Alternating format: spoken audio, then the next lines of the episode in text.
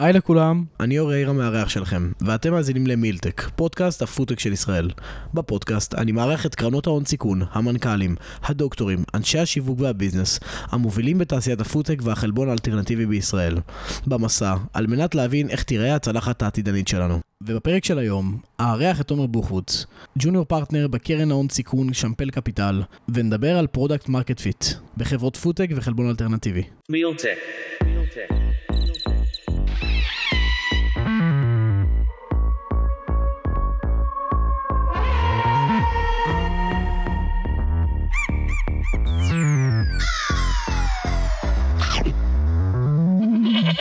אהלן עומר, מה קורה? היי אור, מה נשמע?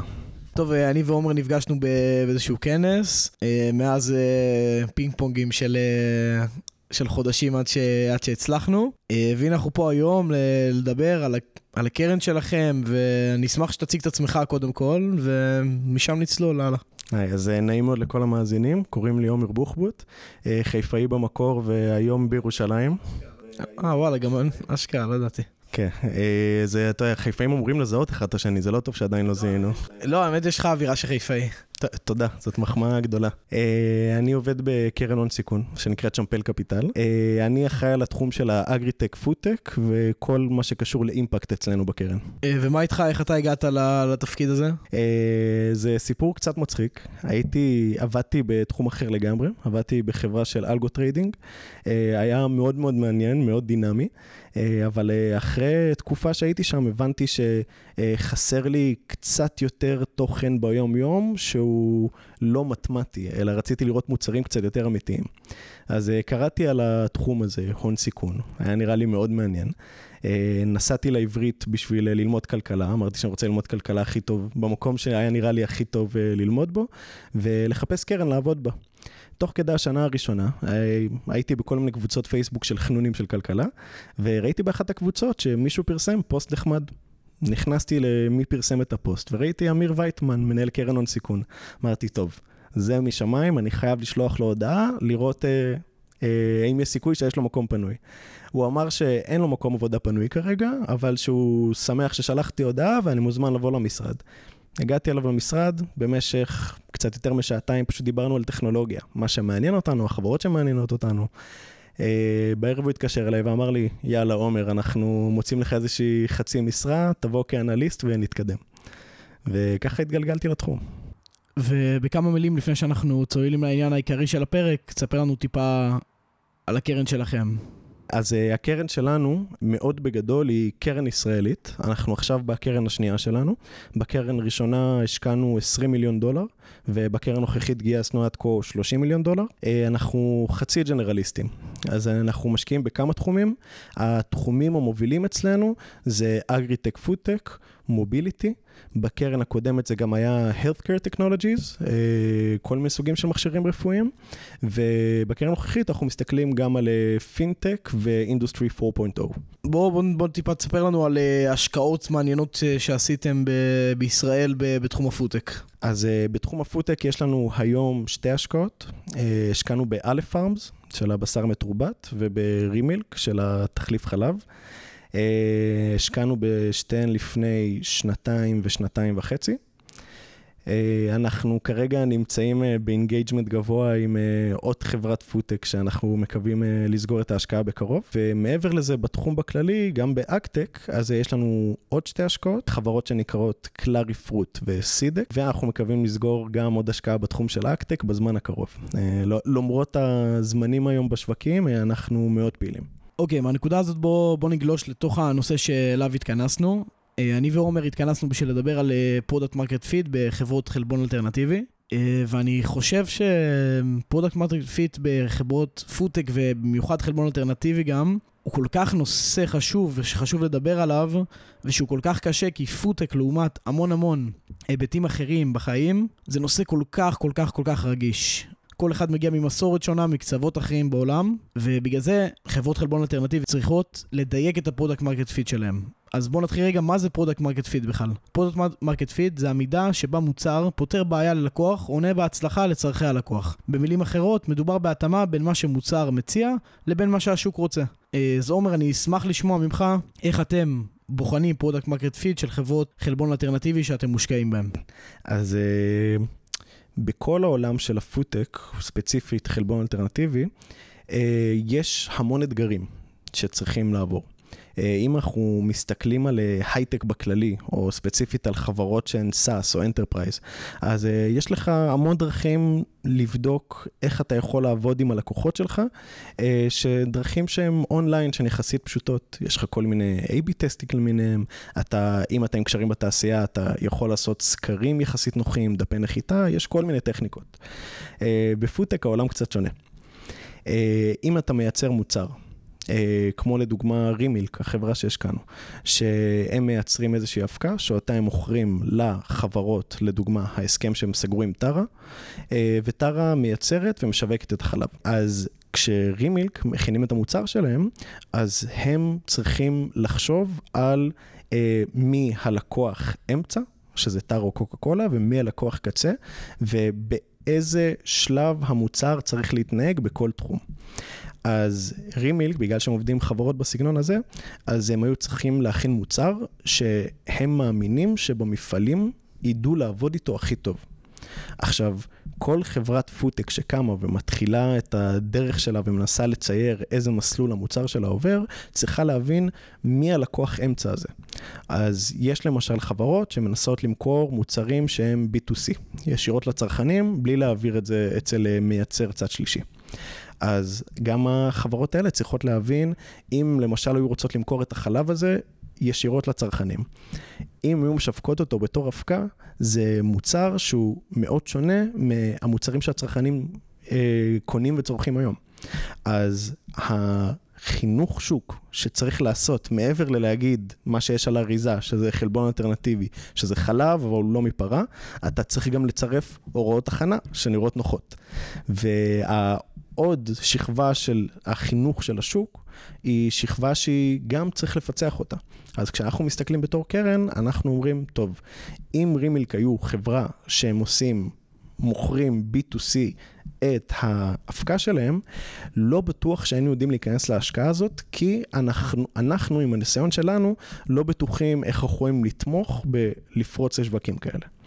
בגלל שרימילק עובדים חברות שהן יותר מתוחכמות. טרה גם עובדת בסקייל גדול וגם הם, יש להם המון ידע. עם אוכל באופן כללי, אז כשאנחנו יודעים שהם מוכרים לחברות בסגנון הזה, אז אנחנו מרגישים הרבה יותר בטוחים בתהליך של ההשקעה. מבחינת המוצר, איך שהוא מגיע לצרכן הסופי, אז אה, רימילק שואפת למכור כל מוצר בצורה זהה למוצרים קיימים. אז אנחנו יודעים שהחינוך שוק פה הוא בתפיסה ולא רק באיך שה... המוצר עצמו בנוי. אז אה, גם מבחינתנו זה היה מאוד חשוב. אז בעצם זה, אנחנו מדברים על ההנגשה של המוצר לייצור אה, גדול יותר, ומאיזה עוד אספקטים אה, אפשר לגעת, אתם מסתכלים על זה בוא נגיד? אז בתור קרן אנחנו מסתכלים בעיקר על שלוש נקודות. הנקודה של הצרכן הצופי, הנקודה של אם יש צד ג' שפה לצורך העניין זה טרה שמייצר את המוצר, ועל הטכנולוגיה עצמה אצל החברה. אנחנו רוצים לראות קודם כל אה, מה היה מסלול פיתוח של הטכנולוגיה והאם היא מיוחדת. זאת אומרת, אנחנו רוצים לראות שאנחנו, אם אנחנו משקיעים בחברה, שלא יצוצו עוד עשר שעושות בדיוק את אותו הדבר. אנחנו מאוד שמחים שיש מתחרים בכל שוק, ולא, ואני לא אומר את זה סתם, זה אפילו חשוב לנו שיש מתחרים, כי ככה אתה יודע שהשוק באמת מתעורר. אה, אבל אנחנו רוצים לראות שלמתחרים שלנו יש איזשהו market, אה, סליחה, של החברה שאנחנו משקיעים בה, יש לה איזשהו market barrier לעומת המתחרים. אז אתה רוצה לראות גם ייחודיות, ואתה גם רוצה לראות פוטנציאל לסקלביליות.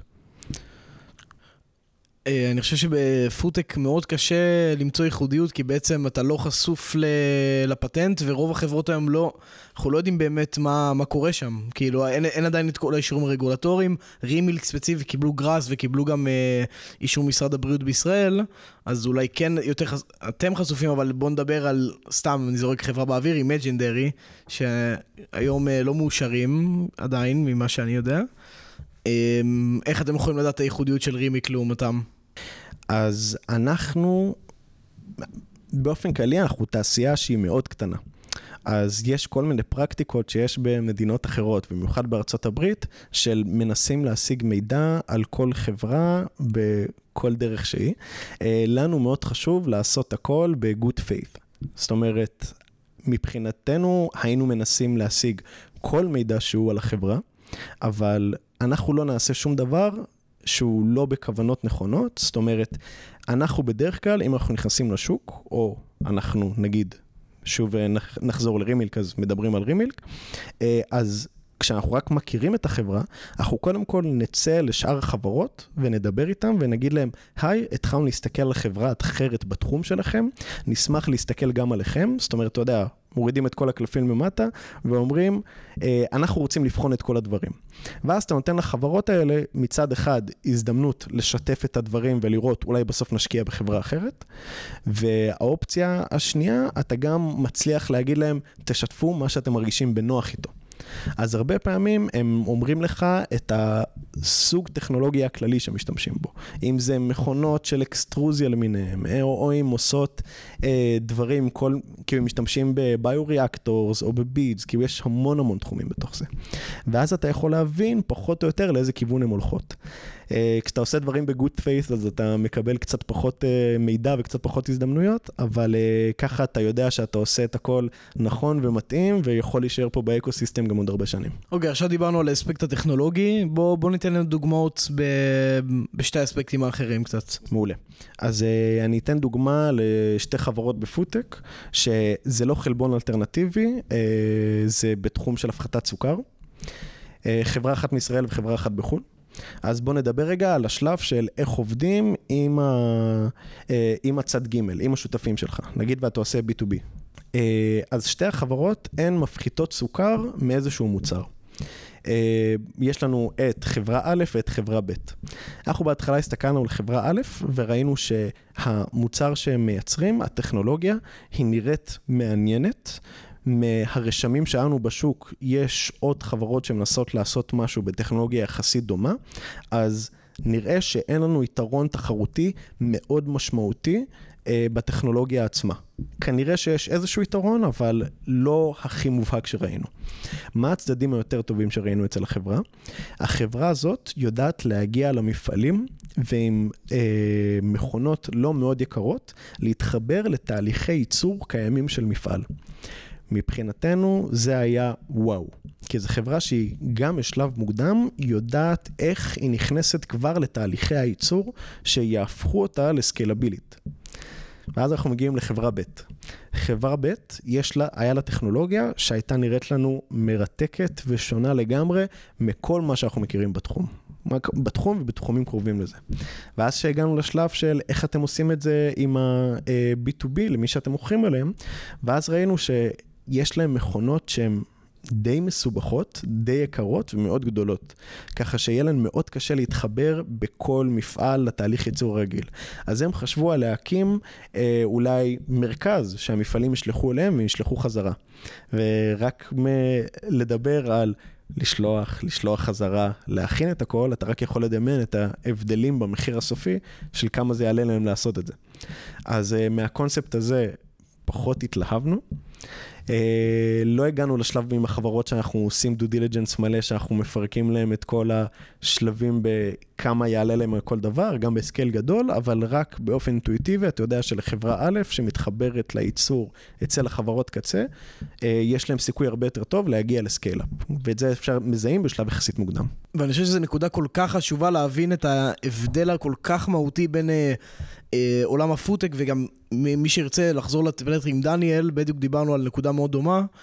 אה, דניאל משקיע בפרסטארט, דיברנו על זה שהוא הגיע מתעשיית המדטק, והוא דיבר על זה שבעצם אה, הבדל של, אה, של 100 דולר לפה, 100 דולר לשם במכשיר אה, במדטק, זה לא מעניין.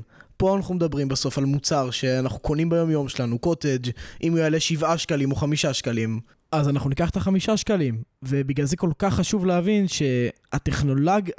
סליחה, שהטכנולוגיה היא לא תמיד זאת שתנצח. אה, אני מסכים מאוד, ואני גם מכיר את דניאל והוא אה, בן אדם משכמו ומעלה, עושה עבודה נהדרת בפרש סטארט.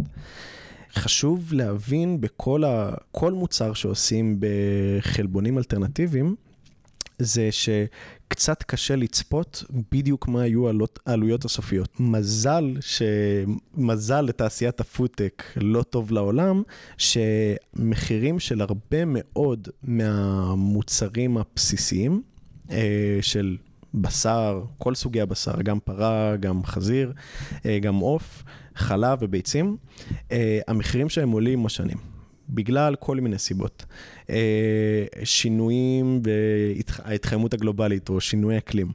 אז אה, אנחנו רואים שזה, הייתה את הפגיעה הגדולה בקליפורניה, שנהרגו עשרות אלפי פרות. אה, המחירים של מים עולים. זאת אומרת, לאט לאט אנחנו רואים שהמחירים של כל מוצרי בסיס עולים, ואז הפרייס פריטי של החברות האלה, הן גם צריכות כל הזמן להשתפר בטכנולוגיה ולהוריד את המחיר, אנחנו רואים גם שהמחירים האלה לאט לאט עולים. אז אה, אנחנו לא שמחים כצרכני קצה, אנחנו כן שמחים כמשקיעים, כי אנחנו רוצים שהחברות יצליחו להגיע לשם. אה, אבל גם הנקודה העיקרית בתוך זה, זה שנגיד לחברה עולה לייצר עכשיו מוצר בסיס כלשהו, נגיד זה חברת אה, תחליף בשר אה, על בסיס צמחי, נגיד עולה להם אה, 20 דולר לקילו לייצר את המוצר, והם מתחרים עם מוצר שעולה 15 דולר. אה, הם אומר, כשהם אומרים לך עולה לנו 20 קילו, זה כי הם עשו איזשהו תחשיב של כמה יעלה להם בסקייל גדול. עכשיו, כשאתה יושב עם החברה ואתה מדבר איתם, אתה מנסה להבין איתם, אוקיי, אה, באיזה מכשירים אתם משתמשים היום? באיזה מכשירים משתמשים אצל החברות הגדולות? איזה דברים, איזה דברים ומחירים לא יורדים ב-cost of scale. לדוגמה, החומר בסיס. יכול להיות שיש חומר בסיס שאתה יכול לקנות, וגם אתה, אם אתה קונה אותו בבלקים גדולים, המחיר לא יורד בהרבה. והם התייחסו לזה כ... כן, אנחנו, אם נקנה הרבה, אולי נעשה משא ומתן טוב ונגיע לזה. אה, אם אתה משתמש במכשיר מסוים יותר, אז ה-cost שאתה משקף בכל אחד מהמוצרי קצה כן יורד.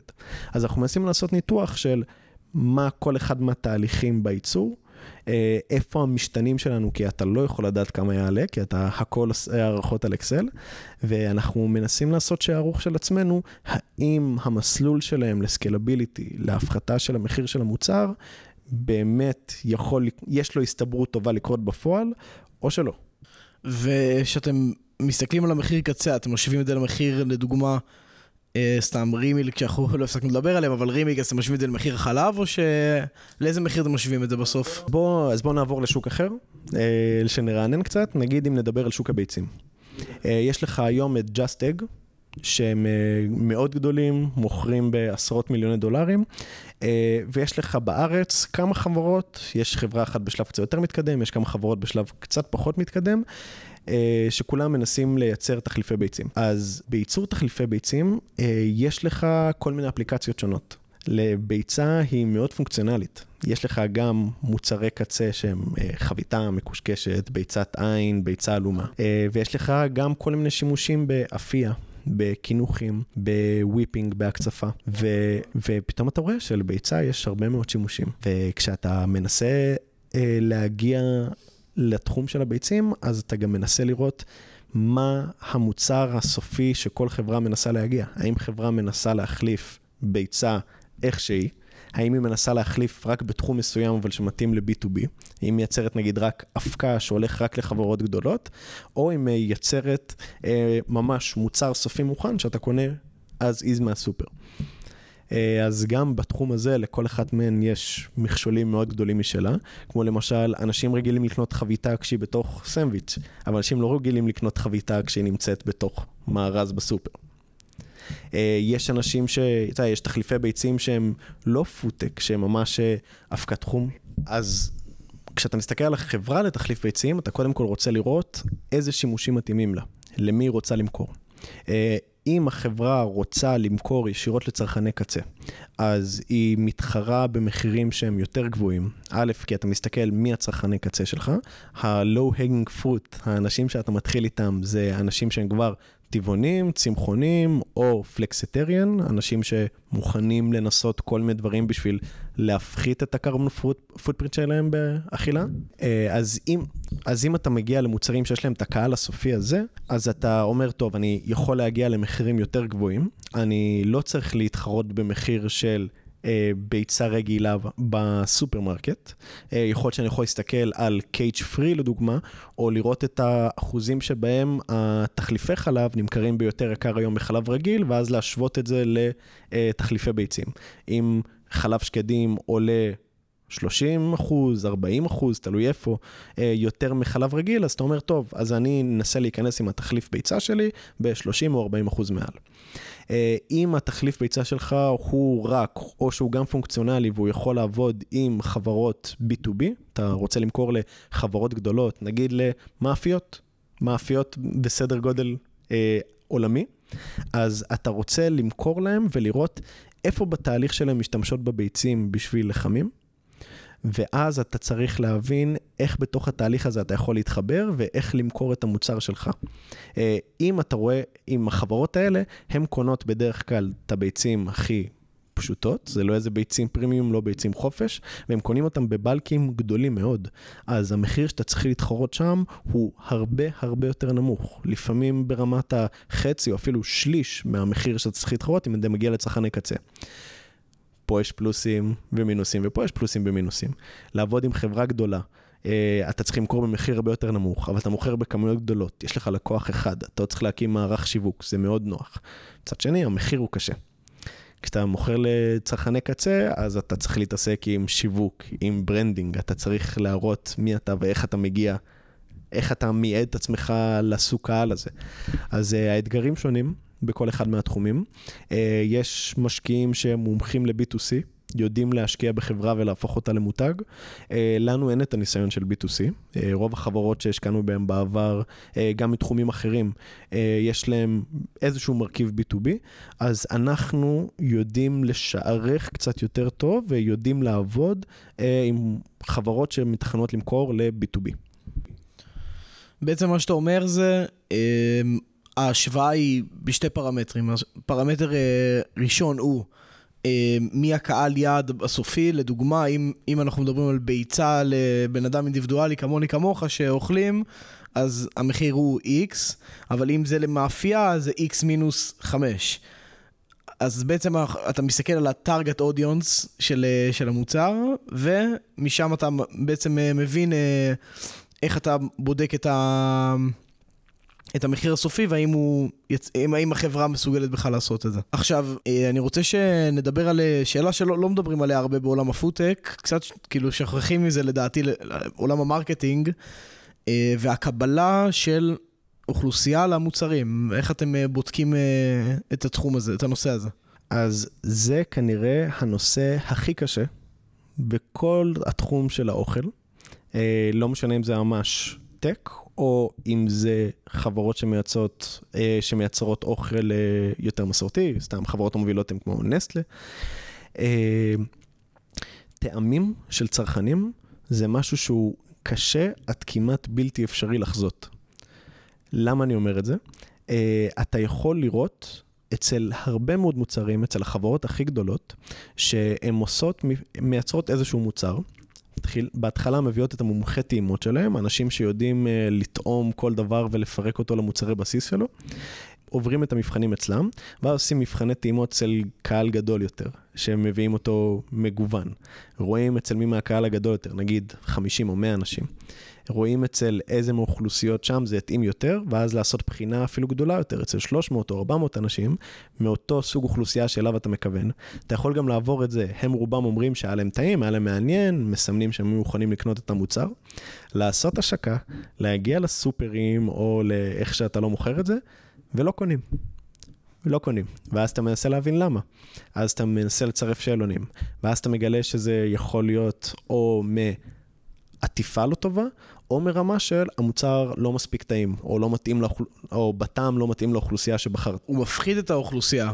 לדוגמה, בכל מה שקשור לעולם הבשר מתורבת, חלב מתורבת. אז איך, אז איך, אז אני חושב שהשאלה שלי, איך, איך אתה בוחן חברה שמגיעה אליך ובוחן התכנות שהאוכלוסייה כן תקבל את המוצר? אז אנחנו, בגלל שאנחנו הולכים קצת יותר לעולם של B2B, אז אנחנו מנסים לראות, כמו שאמרתי בהתחלה, אנחנו רוצים לראות שיש להם לקוחות ראשונים, לא כי מעניין אותנו לראות בהתחלה 50, 100 או 300, 400 אלף דולר, אלא מעניין אותנו לראות מי הלקוח הזה, מי מתעניין אצלם, אנחנו מדברים על לקוח ואנחנו שואלים איזה תהליך הוא כבר עבר. זאת אומרת, אם הלקוחות שלהם אה, זה נגיד חברה לייצור מזון, אה, הם עכשיו בשלב של בדיקת היתכנות, ה-proof of concept, זאת אומרת, הם עדיין לא לקוח, הם כן שילמו להם לאיזה פיילוט. אז אנחנו שואלים אותם באיזה שלב הם של הפיילוט. אנחנו מנסים להבין אה, האם הם כבר עברו מספיק שלבים. כי אנחנו יודעים שאת השלב של להגיע כבר לצרכני קצה, זה כנראה שלב מאוחר מדי למשקיעים כמונו, אז אנחנו לא נהיה שם. אה, אבל אם החברה הגדולה הצליחה לעבור כמה שלבים של, נגיד, אפילו מבחן טעימה כבר של 50-100 אנשים, זה כל מיני אינדיקציות שעוזרות לנו. לנו כקרן קטנה אין עדיין את היכולות אה, להביא כל מוצר שאנחנו בודקים לטעימה של 50-100 אנשים. כן, יש לנו מומחה אגרי פוד מהולנד, שתמיד אה, אה, אזור וואחנינכן, שאני לא בטוח איך להגות אותו כל פעם. אה, הם פחות או יותר המתחרים מולנו במי הפודטק ואלי האמיתי. אצלנו זה פרופסור ראול וינו, בינו, סליחה. אה, אז גם הוא עוזר לנו מאוד, הוא היה קפטן אגרי פוד לממשלת הולנד. אה, הולנד אה, גם מעצמה בתחום של הפודטק, מוסמית, הוציאו את הסטייק המתורבת הראשון, או זה ההמבורגר, אם אני לא טועה, ב-2013, ב-300 או 350 אלף דולר. ואני יכול להגיד שיש להם פשוט גישה מאוד מאוד חזקה לעולם באגריטק. מדהימים, זאת אומרת, הם אה, יודעים לבחון לעומק הרבה סוגים של מוצרים. יש לך הרבה מהחברות, טוב, אני גולש לאגריטק, אבל יש לך הרבה מאוד חברות גדולות בתחום, אבל גם בפודטק, זאת אומרת, כל המתח באגריטק לפודטק זה מין איזושהי סקאלה של איפה המוצר נמצא. אה, ואז המומחה מהולנד הוא גם עוזר לנו אה, לבחון את המוצרים. אז אתם בעצם באיזשהו מקום סומכים על הלקוח הגדול, המשלם, שהוא עשה את המחקר על החברה, ו- ולפי זה אתם אה, עושים את ההשקעה. אז זאת אינדיקציה אחת. אז יש לנו את המומחה אגרי פוד מהולנד שעוזר לנו. ובדרך כלל אה, אנחנו מחפשים אצל החברה הזאת שיש להם לא לקוח אחד כזה, אבל הם מריצים פיילוטים, לפחות פיילוטים שמשלמים עליהם עם לפחות כמה חברות. אנחנו רוצים לראות שהם מצליחים לעורר איזשהו עניין בחברות האלה. אז אנחנו מביא את המומחים ואנחנו אה, הולכים לטעום בעצמנו, למרות שלזה יש משקל יחסית נמוך, כי אנחנו מדגם מאוד קטן. אה, אנחנו עושים בדיקה של הטכנולוגיה עצמה. ו, אה, וגם אצל החברות האלה. אם יש לך כמה חברות שעשו את הפיילוטים האלה, הן מסכימות לשלם על הפיילוט, זאת אומרת שזה באמת מעניין אותם, לראות אם אפשר להטמיע את זה, וכל אחת מהן עוברת שעברו לפחות שלב אחד-שתיים בתחום, ובינתיים זה נראה מעולה. אז אה, זה נותן לנו הרבה מאוד אינדיקציות לזה שיכול להיות שקורה פה משהו טוב, ואז אתה מתחיל לשקלל פנימה את כל שאר האספקטים שיש לנו. מה גודל השוק, מה הייחודיות של המוצר, אה, האם אנחנו מאמינים שהמוצר והשוק הם בשלים מספיק בשביל להתפתח. אה, סתם לדוגמה, שוק התחליפי חלב שהזכרנו הוא מאוד מפותח. שוק התחליפי ביצים שהזכרנו הוא לא מאוד מפותח. זאת אומרת, אין לך המון חברות, אין לך הרבה דברים בתוך זה. אז אתה גם רוצה להגיד, האם אני רוצה להיכנס נגיד לתחליפי בשר על בסיס צמחי, שהשוק הזה מפוצץ בחברות, אז אתה יודע שהוא אמיתי, שיש מכירות, אבל שיותר קשה להיכנס אליו. אה, או למצוא בו ייחודיות עם המוצר שלך, או שאתה רוצה להגיע לשוק כמו הביצים, שהתחיל השוק הראשוני, יש לך, יש לך מאות מיליון דולרים במכירות, כאילו בארצות הברית ובעולם, אבל שזה לא מאוד גדול. אז האם אתה משערך לפי ההתעניינות של כל החברות B2B שהשוק הזה מתעורר? יש אה, הרבה מאוד קריטריונים שאנחנו מכניסים פנימה. עכשיו, אה, בוא נגיד, ההשקעות בעולם הפודטק, נראה לי לעומת, לעומת אה, עולמות אחרים, יש פה איזושהי גם, אה, איך אני אקרא לזה, כאילו יש איזה למה גדול יותר כזה, איך אני אומר את זה? זה, זה השקעות שהן גם אידיאולוגיות באיזשהו מקום, ליצור עולם יותר ירוק, יותר יפה. כמה זה נכנס ב, בשיקולים שלכם? לדוגמה, דיברת על זה ששוק הביצים הוא פחות טוב, אבל אם אתם מאמינים בזה ששוק הביצים חייב אה, לעבור שינוי, האם, כמה זה ייכנס בתוך שיקול? בעיקרון, השם של הקרן השנייה שלנו זה Champel Capital Fund 2, impact fund.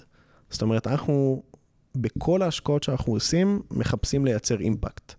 התזה שלנו בתחום, שהגינו אותה כשהצטרפתי לקרן לפני שלוש שנים, היא שאחרי כמה השקעות שעשינו, בעיקר בתחום הרפואי, אז הייתה לנו ממש הבנה מהשטח של בעיה שהיא אמיתית בעולם, ושיש לך את המקום למצוא אה, אנשים עם אינטרסים לשלם עליה, יכולה להיות הצלחה כלכלית. ולמה אני מתכוון במונחים שהם קצת פחות רובוטים? אה, אני אתן דוגמה. אה, השקענו בחברה שקוראים לה קלארי פרוט. אה, מה שהחברה עושה, אה, יש להם תוכנה שהם נותנים לבודקי איכות של פירות וירקות, ובעזרת התוכנה שלהם, בודקי האיכות יכולים בטלפון לצלם את הפירות וירקות, להבין את טיב האיכות שלהם לפי הקריטריונים שהם בוחרים, ואז גם יש להם בדיקה איכותית וטובה יותר בתוך הסופר, וגם הם יכולים לעשות את זה במעבר בין החקלאי לבית האריזה לסופר. פה המטרה של החברה היא צמצום של זריקת פירות וירקות. אינ, אינטואיטיבית, לפני שאנחנו נכנסים לשוק ולפני שאנחנו נכנסים לכמה הוא גדול, יש פה אימפקט. כמובן שהתחלנו להריץ את המספרים של כמה הם חוסכים, כמה הם עוזרים לחברות לחסוך, איזה לקוחות משתמשים בהם. ואז אתה רואה שפירות וירקות אצל צרכני קצה, היה לנו מאוד קשה למצוא חברות שיודעות לעזור להם לצמצם, ושצרכני הקצה, אתה ואני, באמת הסכימו לשלם עליהם. אבל פה, כשאנחנו רואים מגדלים ובתי אריזה וסופרמרקטים, ש... אז זריקת פירות וירקות, כשנמצאת ביניהם, הם משלמים על זה. אז פה מבחינתנו מצאנו את השילוב, את ההתכנסות של הכל. משהו שהוא אימפקט, זאת אומרת, אה, לפי כל המחקרים שאנחנו אספנו, בין 40 ל-45 אחוז מהפירות וירקות, From farm to plate, נזרקים. זאת אומרת, אם היית מצליח לשמר את כל הפירות וירקות שמייצרים בעולם, היית פחות או יותר יכול לפתוח, לפתור את בעיית הרעב בעולם אם היו מגיעים למקומות הנכונים. אז אמרנו, אימפקט, יש פה. זריקה של הפירות והירקות, זה עולה כסף, אז אנחנו יודעים לשלב את הכסף עם, עם התחום שזה, כאילו, אנחנו גם עוזרים לאימפקט ואנחנו גם עוזרים אה, לחסוך כסף. ומצאנו מצרכני הקצה, אה, מי, מי הצרכנים שלנו, שהם לא צרכני הקצה, הם אה, החברות עצמם, הסופרים, שהם גם יותר מתוחכמים מצרכן כמוני כמוך, והם יודעים לשלם על זה. אז אה, זה, פח, הדוגמה הזאת היא פחות או יותר מצמצמת את רוב תזת ההשקעות שלנו. אנחנו מחפשים משהו עם בעיה משמעותית בעולם, שיש בו אימפקט, אה, אנחנו רוצים לחסוך כסף בתהליך הזה, ואנחנו יודעים מי ישלם על זה. סתם כי בדרך אגב, אז uh, מי שמעניין אותו לשמוע על בזבוז מזון בעולם, במיוחד ירקות ופירות, בפרק העשירי או 11 בפודקאסט, אני לא זוכר, אה, אירחתי את אסתי המדהימה מאנינה, uh, מומלץ מאוד למי שרוצה להרחיב אופקים בתחום ה-food waste. לסיכום, הייתי רוצה לשמוע את דעתך בנוגע למגמה שהשוק תלך על בשנים הקרובות, אחרי ירידות מאוד רציניות שאנחנו רואים בשנת 22 וגם 23, שאנחנו כבר לקראת הסוף השנה. ותכלס, מאיפה אנחנו הולכים מכאן לדעתך? כן, אז בפודטק היה הייפ גדול מאוד. Uh, עכשיו, uh, יש איזה מין uh, גרף קלאסי כזה של איך שוק מתפתח עם הייפ. אז יש לך את הכמה שנים של הדשדוש, של הדשדוש, שהשוק הזה נמצא שם בחוץ, יש לך כמה משקיעים אקסצנטרים שמשקיעים בו, Mosa Meat שפיתחו את ההמבורגר הראשון ב-2013, או The Kitchen שהתחילו ב-2014, שלא ידעו בכלל מה זה פודטק פה בארץ. ואז מגיע השלב שמצליחים לעניין כמה משקיעים גדולים שסוחפים איתם עוד המון משקיעים אחרים. בארץ זה היה בארץ זה היה שנת 2020 ושנת 2021, שהמון המון משקיעים נכנסו לתחום וראית ווליואציות משוגעות לגמרי. ראית מכפילים אדירים וראית סכומי כסף, סכומי עתק שנכנסים לפודטק. כולה, כולם מוסדיים, קרנות הון סיכון, שאתה יודע, אנחנו צריכים לקחת את האחריות, אנחנו היינו החלק מאוד גדול מהפימפום הזה של המחירים, ועכשיו כולנו, כל הקרנות גם כתעשייה נענשים על זה. אה, אבל ספציפית לגבי הפודטק, שזה מאוד מתכתב עם התזה של הקרן שלנו, הבעיות הן בעיות אמיתיות. המנטרות שאני מניח שרצו בפודקאסט הרבה פעמים על כמה אנשים יהיו פה בעולם, מה שינוי האקלים, אה, שזה שצריך להכיל את כולם, אה, הכל בעיות אמיתיות. והיום אני מאמין שהפודטק נמצא, יש, אתה רואה אנשים שמתחילים לקרוא לזה פודטק 2.0, זאת אומרת, הדור הבא של הפודטק, חברות שמבינות את הקשיים, גם פודטק, יש שם טכנולוגיות מהממות, אבל זה לא SaaS.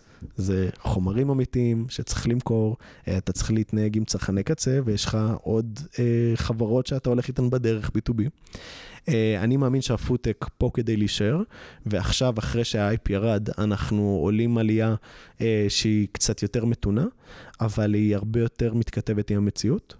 ואני חושב שאנחנו הולכים לראות עוד הרבה דברים מאוד יפהפיים בפודטק, גם מבחינת התוכן, זאת אומרת, מוצרים שמגיעים לשוק שלנו, ואני מקווה מאוד שהחברות שלנו, אבל כל החברות, ישנו את איך שהצלחת שלנו נראית, ואני חושב שגם מי שעושה השקעות אחראיות בפודטק, אה, הולך לראות מזה תשואות אה, מאוד יפות. טוב, אז אה, תודה רבה. בכיף, תודה רבה שהגעת, ואם אה, מישהו רוצה לדבר איתך, אה, לספר לך על, החברה שלו, או סתם להתייעץ, איפה, איפה אפשר למצוא אותך? אה, גם בלינקדין אפשר למצוא אותי, אני... אני אצרף את הפרופיל שלך אז למטה בתיאור. מעולה. אני עונה ל cold cold messages ו cold email זה כולם. אה, אין, אין גבול ל deal flow שכן רוצה. אה, וגם אה, האימייל שלי רץ, אני מאמין שיש אותו אפילו באתר של הקרן שלנו, ואם לא, אז אה, יש אותו בהרבה מקומות. אפשר להגיע אליהם יחסית בקלות.